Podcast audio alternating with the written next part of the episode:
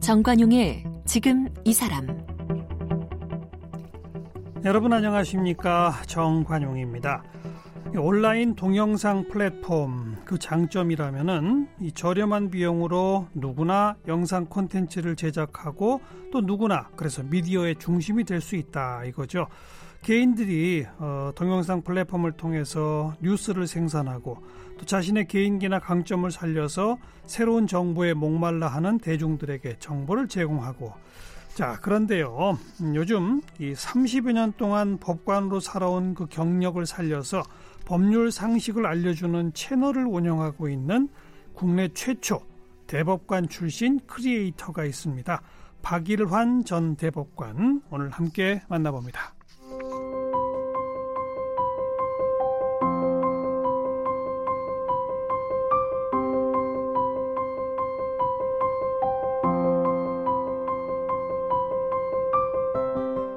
박일환 전 대법관은 서울대학교 법학과를 졸업했습니다.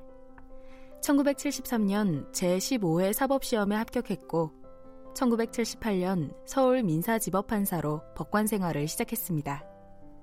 이후 대법원 수석재판연구관, 서울고등법원 부장판사, 제주지방법원장, 서울 서부지방법원장 등을 지냈습니다.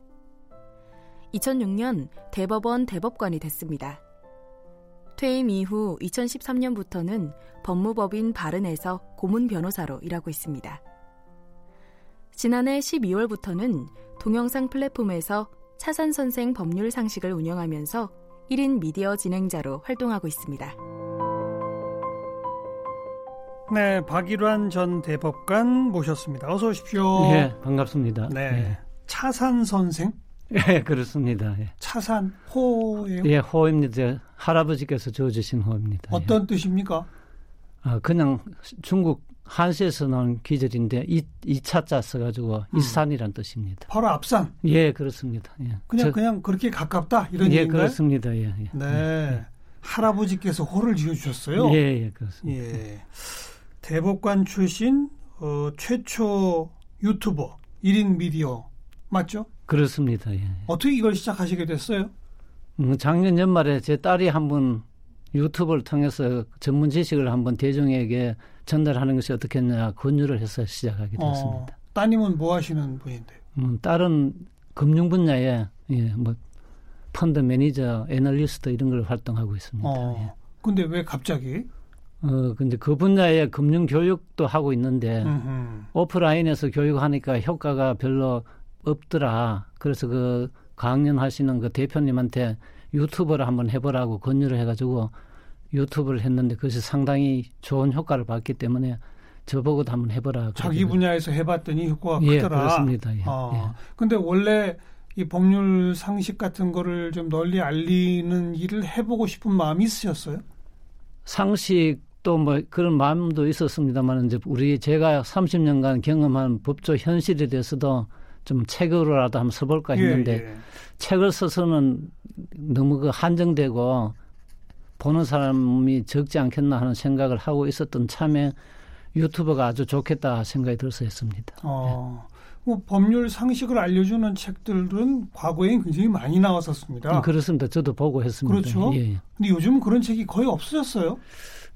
법률 분야도 다른 분야와 같이 다 책이 지금 거의 다 소멸하고 있습니다. 그렇죠. 예, 예. 책 대신에 영상으로. 예, 영상으로. 어, 예. 그 시대적 흐름에 이제 나도 한번 해야 되겠다. 아, 그런 셈입니다. 예. 어. 근데 어떻게 조금 부담스럽지는 않으셨어요? 아, 그래도 우리나라에서 대법관까지 지냈다면 좀 이렇게 뭐라 그럴까요? 대중 앞에 그냥 막 얼굴을 내보내긴 조금 쑥스러웠을 음, 수. 처음에는 좀 뭐 그런 생각도 들었습니다. 그죠, 그죠. 예, 예. 그죠. 근데 괜찮으셨어요? 예, 근데 뭐 저는 얼굴이 그렇게 많이 알려진 편은 아니라서 괜찮았습니다. 음, 그래 어디서 누가 촬영을 합니까? 뭐 촬영은 처음에 한 것은 집에서 제가 직접 합니다. 예. 혼자서요? 혼자서 합니다. 예. 그럼 저 뭘로 촬영하세요? 휴대전화, 휴대 캄... 휴대폰에 나오는 이제 그 동영상 촬영, 동영상 예, 카메라를, 카메라를 가지고 예. 플레이 해놓고 예, 예. 그 앞에 혼자 예. 서셔서 예, 혼자 앉아서 하는. 앉아서. 예. 어. 그래서 보통 며칠에 한 번씩 올리세요?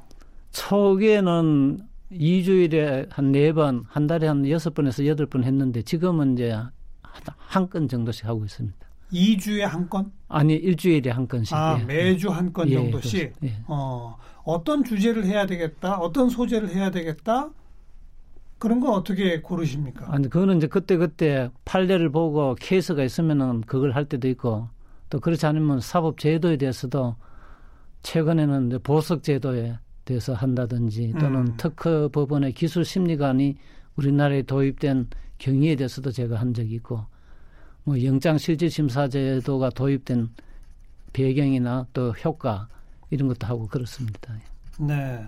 꼭 구체적인 판례에 대해서도 하고 사법 제도에 대해서도 한다. 예, 근데 팔... 지금 좀 설명 뭐 보석 보석 영장, 제도, 예. 영장 실질 심사? 예, 예. 그건 사법 제도에 관한 다 어렵네요, 좀. 어렵지만 우리 생활에 가져 이제 밀접한 영장 실질 심사 제도는 사실은 이제 형사 사법 제도에서 우리나라 역사상 제일 큰 변화를 가져온 제도입니다. 이게 언제 도입됐습니까? 94년경에 도입됐습니다. 어, 예. 이 94년 이 제도가 도입되기 전에는 그럼 어떻게 됐었죠? 그 전에는 구속자 수를 기준으로 말씀을 드리면은 1년에 한 12만 명 정도가 구속되었습니다. 그런데 지금은 한 4만 명 미만으로 떨어졌으니까 3분의 1이 됐네요. 그렇죠. 그만큼 어. 이제 국민들이 이제 인권이 많이 보호되었다고 이야기할 수 있습니다. 어. 예. 그러면 94년에 영장 실질 심사 제도가 도입되기 전에는 예. 검찰이 구속 영장을 청구하면 판사가 그냥 서류만 읽어보고 그렇습니다. 예. 발부를 했나요? 예, 예 그렇죠. 그 피의자를 만나보지도 않고 만나보지는 않았죠. 예, 예. 근데 왜, 그것이 그것이 그랬대요? 아 근데 그거는 종전부터 쭉 그래 해 왔으니까 네. 그래 해 왔는데 이제 그때 윤관 대원장님이 이거 국제 기준이 맞지 않는다. 그러니까요. 구속 될지 안 될지는 판사가 결정하는데 판사 얼굴이라도 한번 보고 할 말을 하고 구속이 돼야 되지 않겠느냐 네. 해서 그걸 이제 도입을 하게 되는 겁니다. 제도 도입하자마자 구속자 수가 3분의 1로 뚝 떨어진 게 맞습니까? 도입하자마자는 아니고 이제 순차적으로 떨어져서 이제 한 20년 어. 지나니까 3분의 1로 떨어진 그렇군요. 것입니다. 이 얘기 나온 김에 보석 제도라는 건 돈만 많으면 감옥 안 가도 되는 거 아니에요? 이거 나쁜 거 아닙니까? 그래서 제가 그 영상에 이야기했습니다만 돈 있다고 보석이 되는 것은 아닌데 어. 그 마치 그 이제 보석 보증금 제도가 있는 것을 그 돈만 내면은 되는 것으로 오해를 해서 그런 표현이 돈 보석이라는 표현이 나오는데 그건 아닙니다. 그럼요. 근데 도주 및 증거 인멸의 우려가 없는 사람 중에서 이제 일정한 돈을 내는 것을 조건을 하는 것인데 그 전제 조건인 도주 및 증거 인멸의 우려가 없다는 것이 더 중점이 있는데. 근데 도주 및 증거 인멸의 우려가 없으면 예. 애초에 구속을 시키지 말아야죠. 그 이제 그때는 수사 초기에는 그런 우려가 있죠. 그럼 아. 이제 구속해서 수사를 하, 면서 이제 증거가 수집이 되고 어허. 또 피해자하고도 이제 또 화해도 하고 이런 여러 가지 사정 변화가 생기면은 이제 그런 우려가 감소하는 거죠. 구속 집행을 할 때는 도주나 증거인멸 우려가 있었는데 예, 그렇지, 예. 조금 지나다 보니 그 우려가 사라졌다라고 예, 판사가 판단했다. 그렇, 습니다 아. 예, 증거도 수집이 되고. 예, 예, 그럴 경우 보석을 허가할 수 있다. 그렇지 예, 예. 근데 보석은 또 일단 누구나 신청을 할 수 있죠. 그렇죠. 예, 신청을 할 수 있습니다. 신청을 할 수 있으나 구속 및 증거인멸의 우려가 정말 없었는지를 판사가 판단해야 그렇습니다. 된다. 예. 그렇군요. 이런 제도 설명하면 많이들 봅니까? 어, 뭐 많이 생각보다는 많이 보는 것 같더라고요. 그래요? 예, 예. 지금까지 제일 많이 본 거는 뭐였습니까?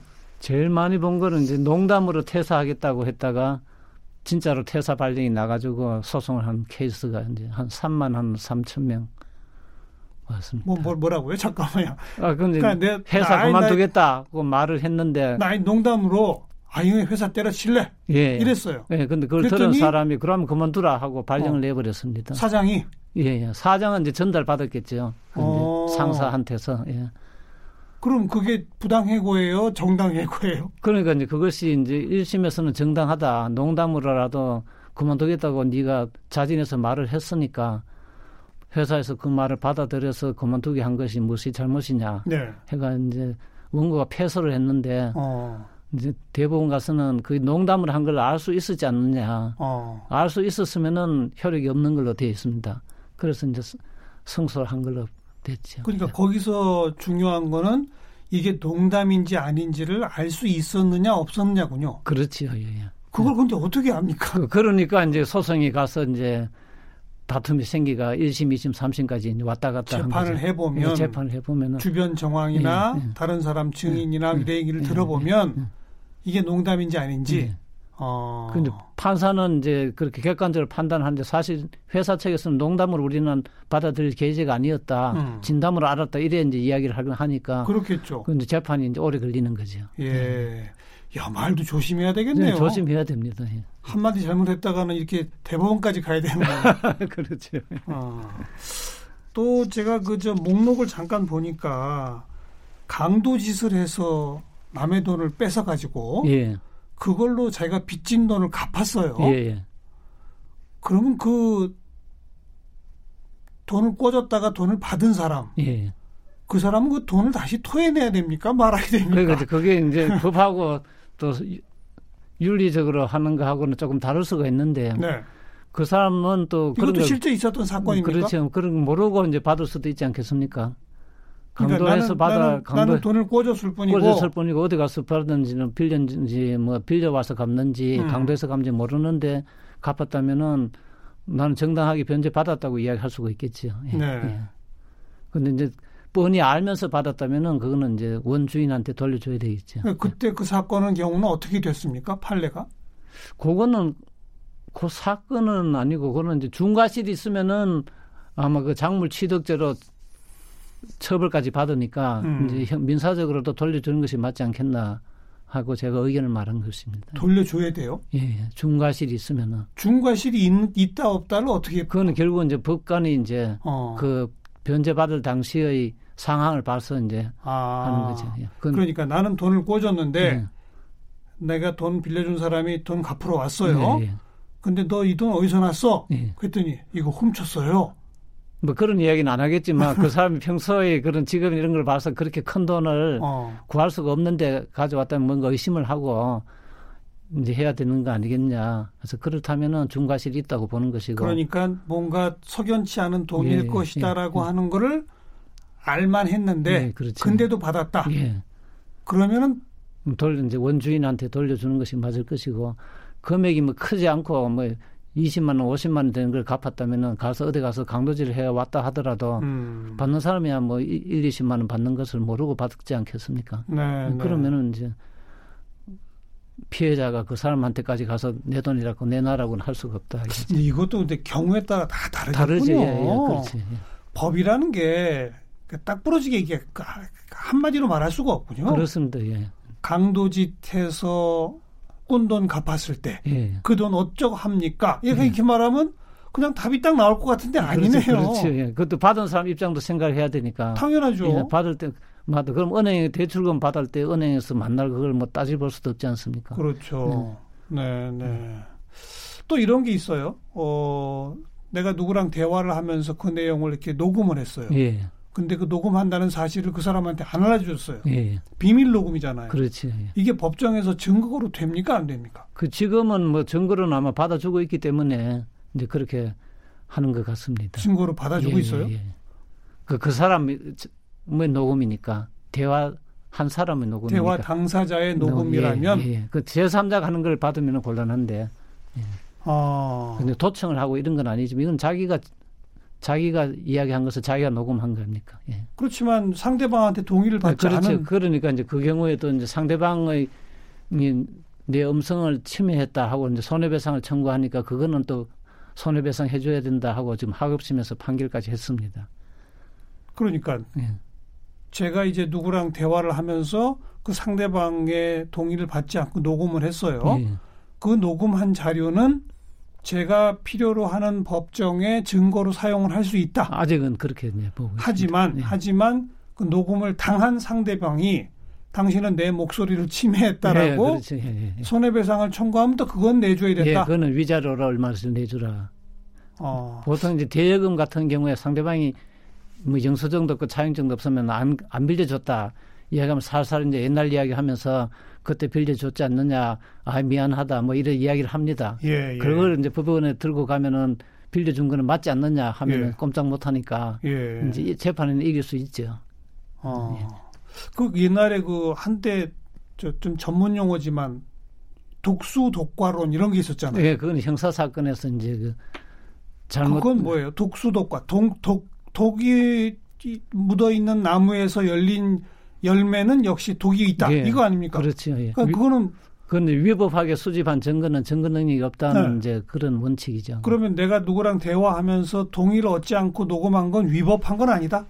그게 이제 형사처벌될 범죄는 아니다.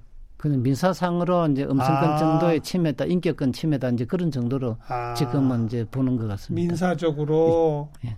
손해배상 정도는 예, 예, 해야 예. 되지만 민사상의 불법 행위는 되지만 형사상의 네. 범죄까지는 아니다. 음. 예. 저랑 박일환 전 대법관께 두 분 둘이서 저 커피숍에서 대화하는 걸 누가 몰래 녹음했어요. 그, 그거는 이제 처벌받지요. 예. 거는 형사적으로도 처벌받습니까? 그렇습니다. 예, 예. 아. 제3자가 하는 것은 이제 처벌받습니다. 네. 이렇게 아주 간단해 보이는 하나도 설명하자면 긴데. 어, 길죠. 예, 예.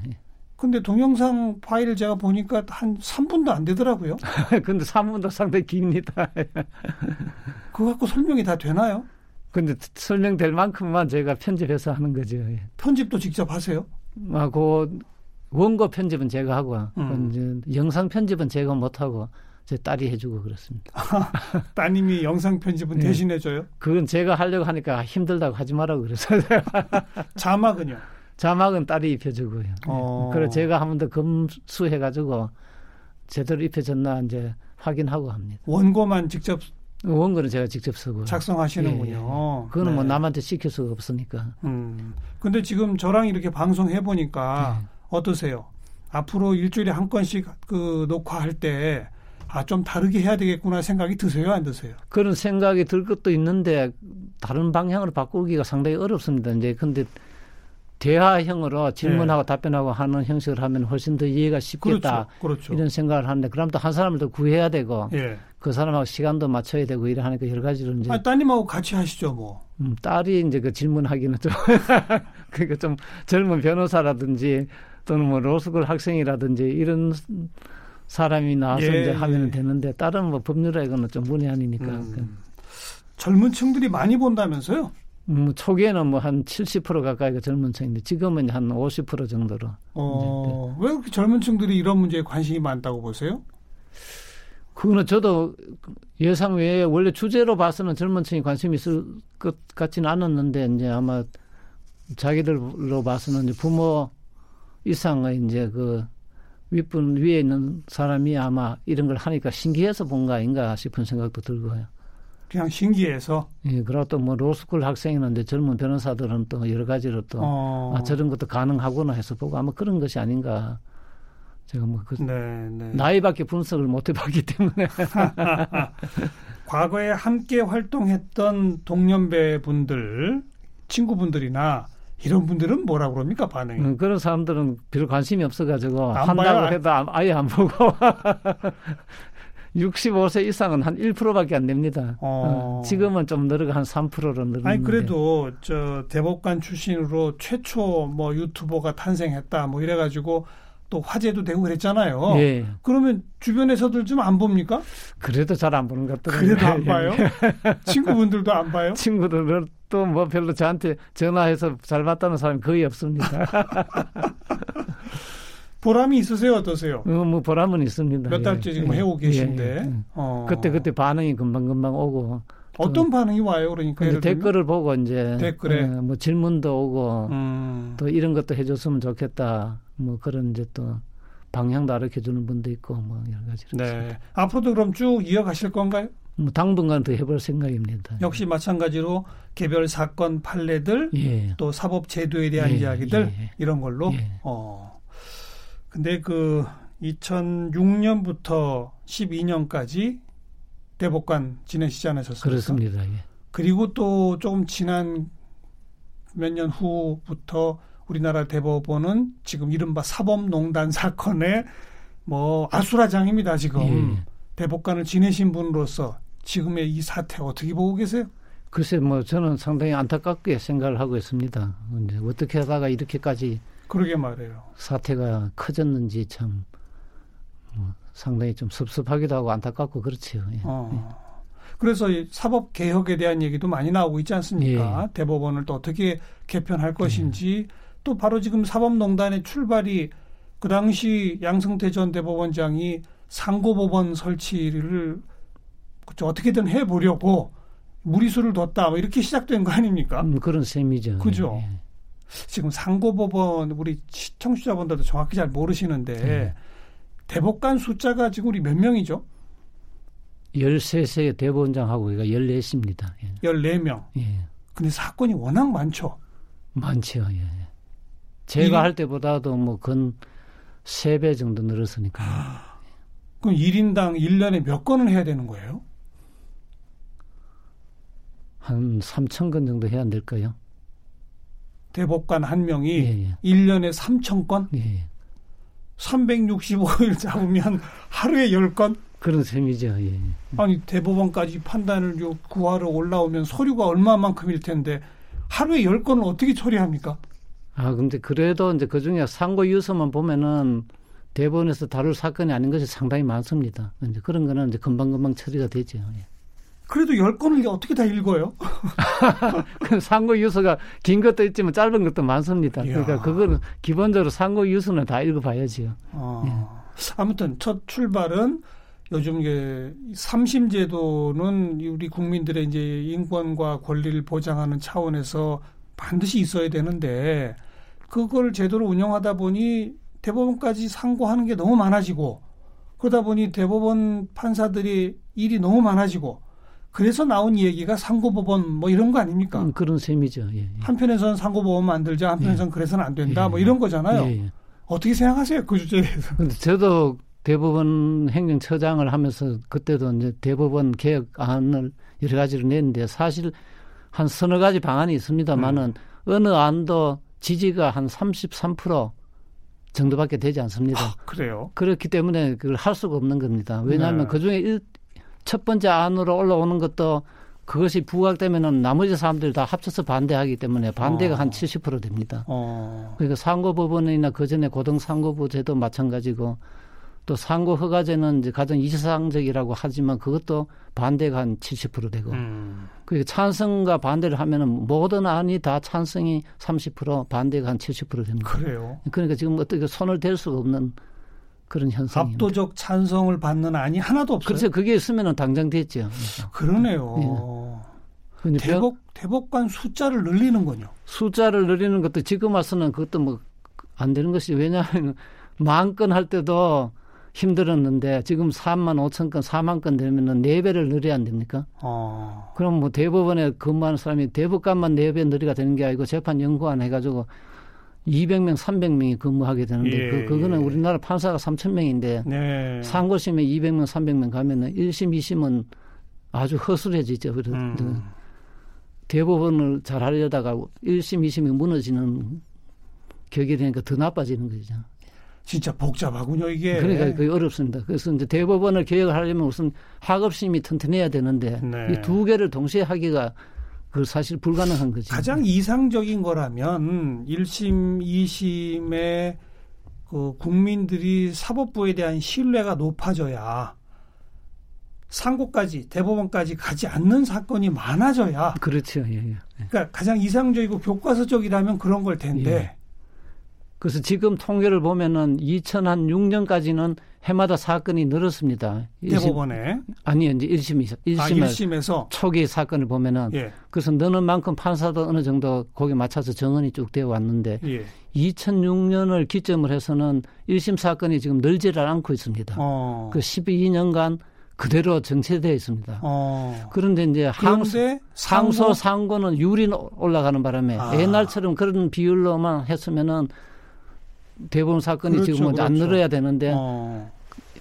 그 일은 항소를 많이 하고 네. 따라서 이제 상고도 많이 하기 때문에 알겠습니다. 결국은 이제 이렇게 어려워져 버리죠. 한마디로 재판이 시작되는 건수는 2006년을 기점으로 비슷하다는 거 비슷하, 아닙니까? 그렇죠. 그러니까 뭔가 하여튼 잘못된 것을 2006년부터는 사람들이 1심 판결에 아 그래 어쩔 수 없다라고 이렇게 동의하는 사람들이 점점 줄어들었다는 그런 셈이죠. 그 이유가 어디 있다고 보세요? 그래서 저도 그것이 지금 궁금한데 왜 그런지는 이제 뭐 국민들이 조금 더 권리 의식이 높아졌다 또는 음. 조금이라도 잘못된 것을 내가 못 참겠다 하는 것이 있는지 아니면은 음. 법관이 거기에 대한 판결을 좀 소홀히 해서 그렇게 된 것인지 음흠. 뭐 하여튼 아니면 사건이 너무 어려서 그래 된 것인지 뭐 아니면 이런 것도 있겠네요. 예, 예. 변호사 숫자가 늘어난 영향. 뭐 그것도 로스쿨 일부, 제도 도입. 일부 의 영향은 아마 있을 겁니다. 왜냐하면 어. 변호사가 예전에는 신급 대리라고 해서 1심, 2심 따로 했는데 네. 보수도 따로 받고. 그러니까요. 근데 요즘 와서는 이제 끝까지 예. 동일한 그 동일한 한 번 받고 끝까지 내가 해준다 음. 이러는 조건으로 이제 수임하는 경우가 많아서 아마 그런 것도 원인이 아닌가 생각을 합니다. 그리고 사법부에 대한 불신도 좀 강화된 음, 거. 그렇죠, 예, 그런 거. 예. 총체적인 문제네요. 그렇죠, 아주 어려운 문제죠. 그, 이걸 어떻게 하는 게 좋을지에 대한 의견도 앞으로는 좀 유튜브를 통해서 말씀하실랍니까? 이제 뭐 시간이 되면 저도 한번 이야기를 해보려고 합니다. 예. 음. 근데 뭐 본인 그 스스로도 지금 딱 부러진 답을 못 갖고 계신 것 같아요. 그거는 답이 사실은 없습니다. 그래서 저 개인적인 생각으로는 한목에 다 고칠 수는 없으니까 음. 항소심을 우선 좀 대대적으로 개편을 하는 것이 옳지 않겠나. 항소심. 예. 그그 고등법- 대법원 가게 이제 그전 단계 2심. 예, 그 예, 지방법원 말고 고등법원. 근데 이제 우리나라 2심은 조금 복잡하게 되어 있습니다. 왜냐하면 단독 사건에 대한 2심은 지방법원 항소부에서 하고 맞아요, 맞아요. 또 합의 사건에 대한 2심은 고등법원에서 하는데 예, 예. 이 고등법이라는 것도 지금은 또 옛날로 따라서 지부를 많이 만들어 가지고. 전국에 다 흩어져 있습니다. 그러니까 항소심이 너무 복잡하게 돼 있죠. 그러네요. 지방 항소심, 고등 지부, 고등법원. 어. 그래서 이것을 항소법원이라는 큰 법원으로 만들어서 좀 통일을 시키고 항소심 판사를 좀 특별하게 네. 선발해 가지고 이제 항소심에서 장기간 근무시키는 거 예, 예. 그것이 가장 좋은 방법이 아니겠나 저는 그렇게 생각을 어, 합니다. 지금 딱 말씀드리니까 귀가 솔깃한데요. 왜 여태까지 이게, 이게 유력하게 얘기가 안 되어 왔죠? 그래서 이제 뭐 아무도 거기에 대해서는 관심을 안 가지고 이것이 지금 땜질식으로 우리가 지금 음. 사법 제도를 50년간 유지를 해 왔는데 알겠습니다. 예. 그 아주 정말 복잡하고 미묘한 주제입니다만 음. 정말 고민해서 답을 내야 할 주제에 대해서도 앞으로 좋은 의견 주시기 바라고 예. 앞에 우리가 재밌게 좀 얘기 나눴던 것처럼 예. 일상생활에서 일어날 수 있으나 법적으로 따지고 보면 참 복잡할 수 있는 그런 것도 좀 잘 설명해 주시고요. 예, 예. 친근한 어, 대법관님으로 옆에 계셔 주시길 예, 바라겠습니다. 감사합니다. 네. 차산 선생 법률 상식을 운영하고 계신 박일환 전 대법관이었습니다. 고맙습니다. 예, 감사합니다.